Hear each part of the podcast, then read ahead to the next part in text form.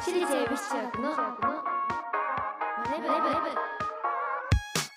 朝のチャイムが鳴りました私たち私立恵比寿中学です今日の担当は出席番号14番国母のと出席番号17番中村ゆながお送りしますこの番組は私たち私立恵比寿中学のメンバーがマネーお金について学び考え知識をつけるお勉強プログラムですはいゆのとゆなでエビ中のラジオやるの初めてだよね初めてですねね何気にエマユナとラジオ言うのしたことがなくて確かにひのちゃんとやってでどっかのあの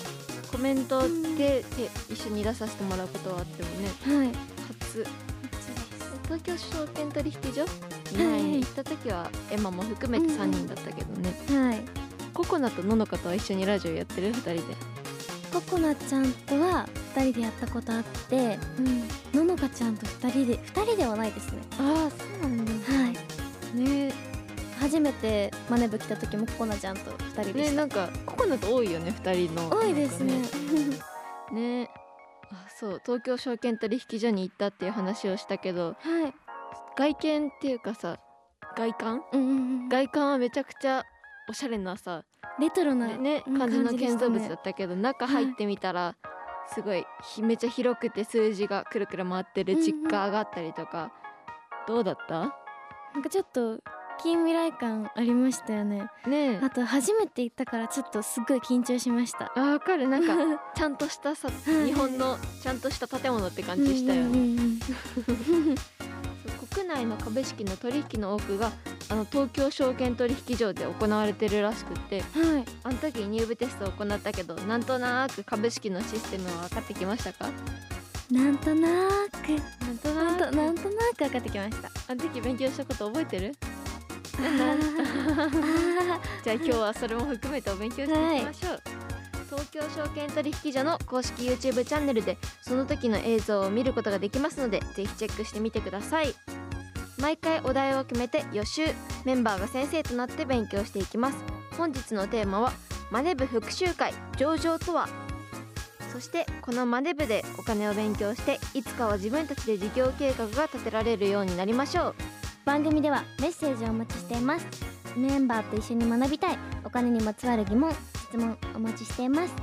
ラジオ日経エビチューマネブホームページメッセージフォームからまたツイッターハッシュタグエビチューマネブでお待ちしていますそれでは私立恵比寿中学のマネ部今日も始めていきましょうゆな修行の挨拶をお願いします起立気をつけレイ私立恵比寿中学のマネ部この番組は東京証券取引所の協力でお送りしますアリとキリギリス諸君海が綺麗だなおやキリギリスくんじゃないかアリ課長ご無沙汰しております課長はやめてくれよもう僕は引退したんだから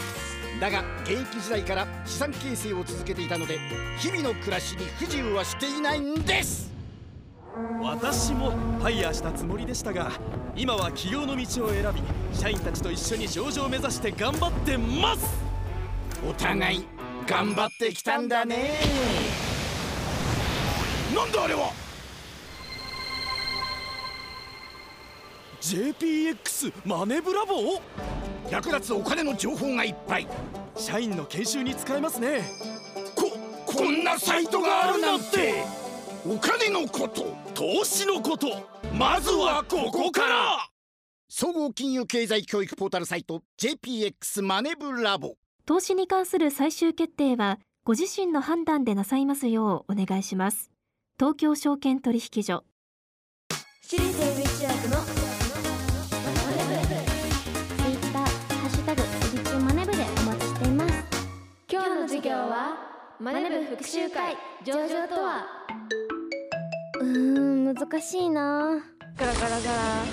中村さんこんにちはあ、国母先輩、こんにちは。一体何を悩んでるんですかえー、っと、さっきの授業で株式の取引について勉強したんですけど、はいはいそれででも内容が難しくって、今復習をしてるんですけど、それは偉いですね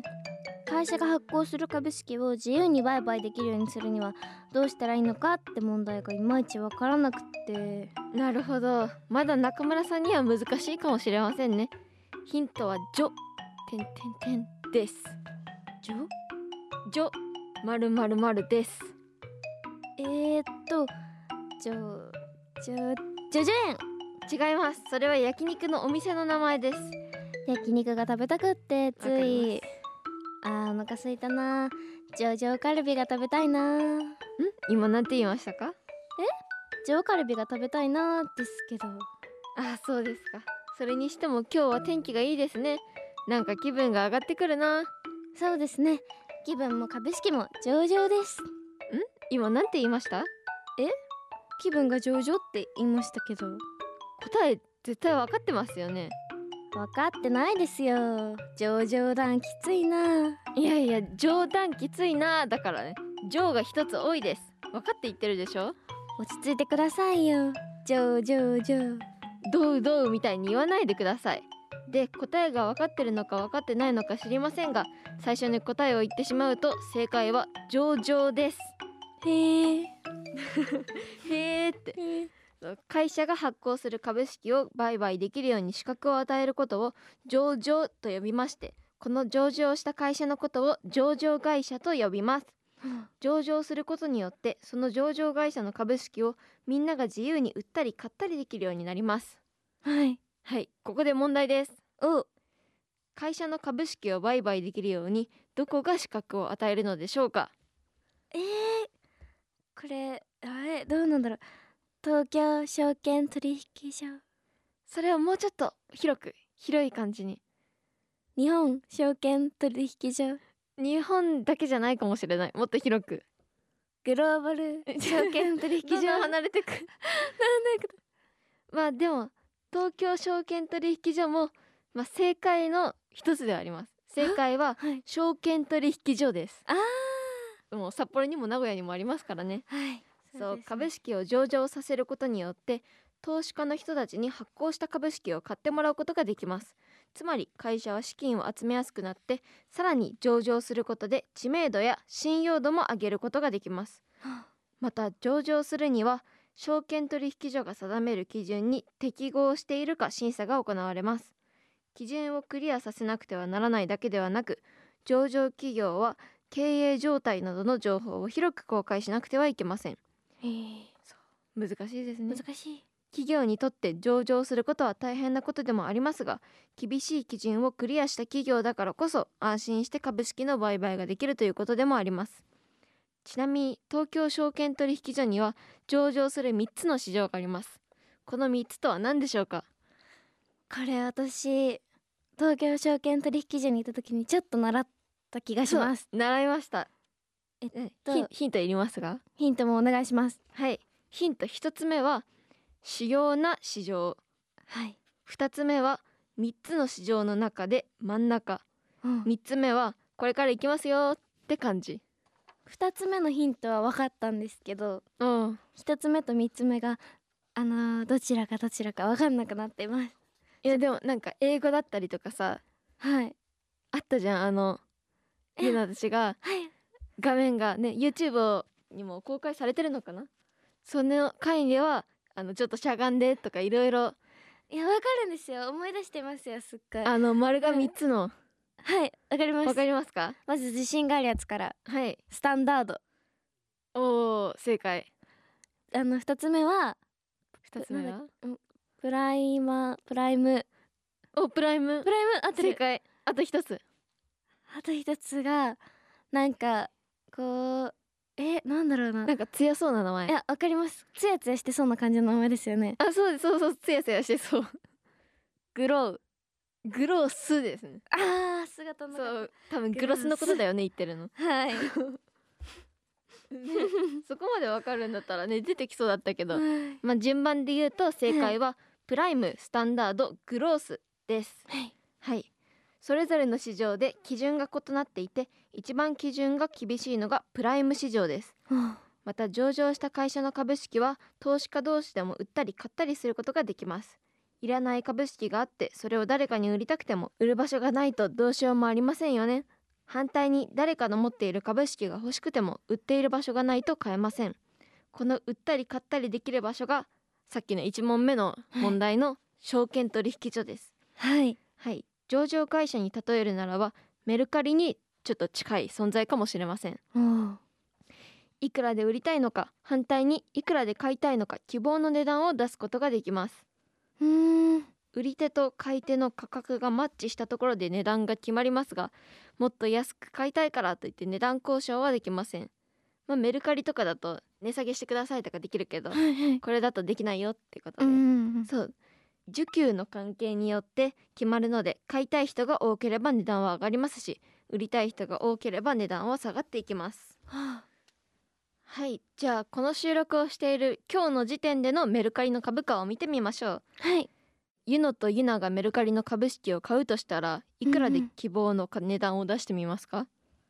買うとしたらそう今の株価より高い金額だったらマッチしてるかもしれないけどなるべく安い値段でマッチングしたいんですよね値段ああ何円2000円とか2000円一株一株そうさっきさなんか違う会社の株価を見させてもらったじゃんその時は8000円ぐらいだったじゃんうんだからその会社によってもだいぶ違うのかもしれないけどうんうん2000円で大丈夫、えー、ね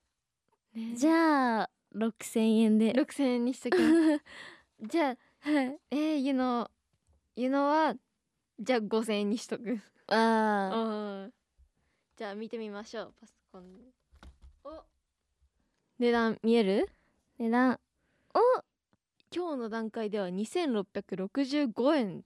ということでこれ私1回目の方が近かったんだねゆのちゃんに惑わされてしまったいやーでもなんかやっ ぱり会社によってもだいぶ違うんだうねんうん確かに、ねメルカリとかも使うことある、ああ私は使ったことないけどででもお母さんとかお父さんとかは使ってるんじゃないですかね、ね今日のさはい一日の株価の上がり下がりはいを見てみると9時から始まったのかな9時から始まって9時の段階では2690円うんでそこから9時からってみんな株を売ったり買ったりする人が早起きなんだね確かにめっちゃ早起き、でそれで9時半近い9時15分か9時15分が今日9時20分くらいがめちゃめちゃ一番高くて2700円あだんだんお昼ぐらいに下がってでそこからもっと下がって15時に終わってそれで2665円ああじゃあみんな朝から頑張ってカチカチやってるんだね 一日の中でも結構動くんですね ねえすごい、うんすごいそう下がったってことは売りたい人が多くなってはい上がったってことは買いたい人が多くなったってことなんですね、ああ一日でそんな動きがあるんですね、まあ、みんなずっとこういうのを見て勉強してちょっとずつ覚えていくんですかねいやすごいですうねんすごいじゃあ今日も勉強になりましたねはいはい最後に今日のマネ部復習会上場とは湯のなりにまとめるとやっぱり株価は難しいけどなんかいろいろと難しそう次回もしっかりお勉強していきたいと思いますラジオ日経私立恵比寿中学のマネ部マネ部私立立恵恵比比寿寿中学のマ中学ネ部私立恵比寿中学のマネ部エンディングですはいはい今日は振り返りが多かったけどどうでしたか、今日はあの自分がね習ったところでちゃんとちねょっと覚え覚えててるたねんだなってことが再確認できましたね、こねれよかかったらねも勉強したいと思いますはい。じゃあお知らせに行こうかな。